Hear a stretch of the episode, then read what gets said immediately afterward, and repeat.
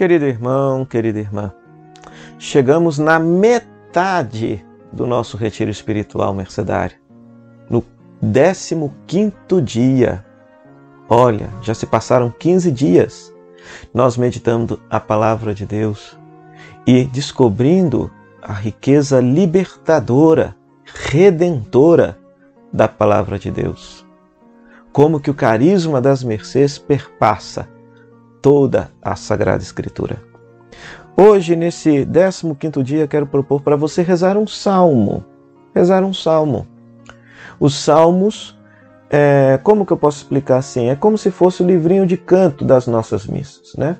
Os salmos são orações, são cantos que, que eram cantados nas assembleias litúrgicas do povo de Israel, que foram compilados, né? Na verdade, são chamados de tefilim, louvores, né? E este salmo 146, 145. Então preste atenção que na sua Bíblia tem que estar esses dois números juntos: 146, 145. Tá certo? Aqui não é o momento de explicar o porquê dessa dupla numeração. Apenas atente-se que na sua Bíblia tem que estar esses dois números juntos: 146, 145. Ok?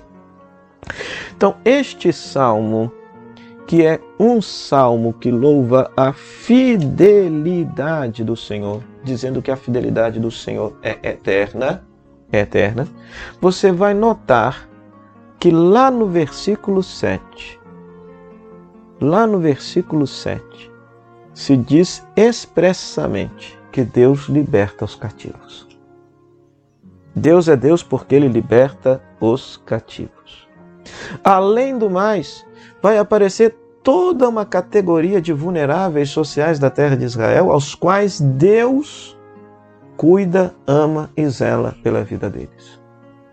Nos faz lembrar justamente o primeiro texto que nós rezamos, que não sei se você ainda se recorda, afinal de contas já se passaram 15 dias.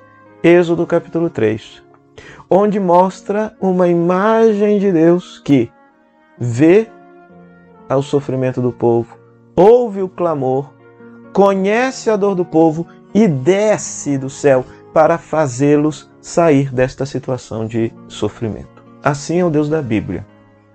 Assim, poderíamos dizer, é o Deus mercedário. É o Deus mercedário. Pois este salmo, o fiel, o israelita fiel, louva a Deus pelo mercedarismo de Deus, porque Deus é um Deus atento a todo aquele que sofre, é um Deus que se preocupa com aqueles que sofrem. E se nós somos pessoas de Deus, nos dizemos ser pessoas de Deus, então essas pessoas, os mais vulneráveis, os mais esquecidos, aqueles que ninguém deseja amar ou estar perto ou ajudar, deverão ser o objeto de nossa ação pastoral, de nosso cuidado, de nossa ação misericordiosa. Então, que você possa rezar esse salmo, inspirar-se nesse salmo, conversar com Deus. Qual a palavra desse salmo que mais lhe toca o coração e te faz rezar a Deus? E que a partir dessa oração você possa crescer cada vez mais no conhecimento e vivência desse carisma tão bonito, que é o carisma mercedário, o carisma da Ordem de Nossa Senhora das Mercês. Que Deus te abençoe. Até amanhã, se Deus quiser.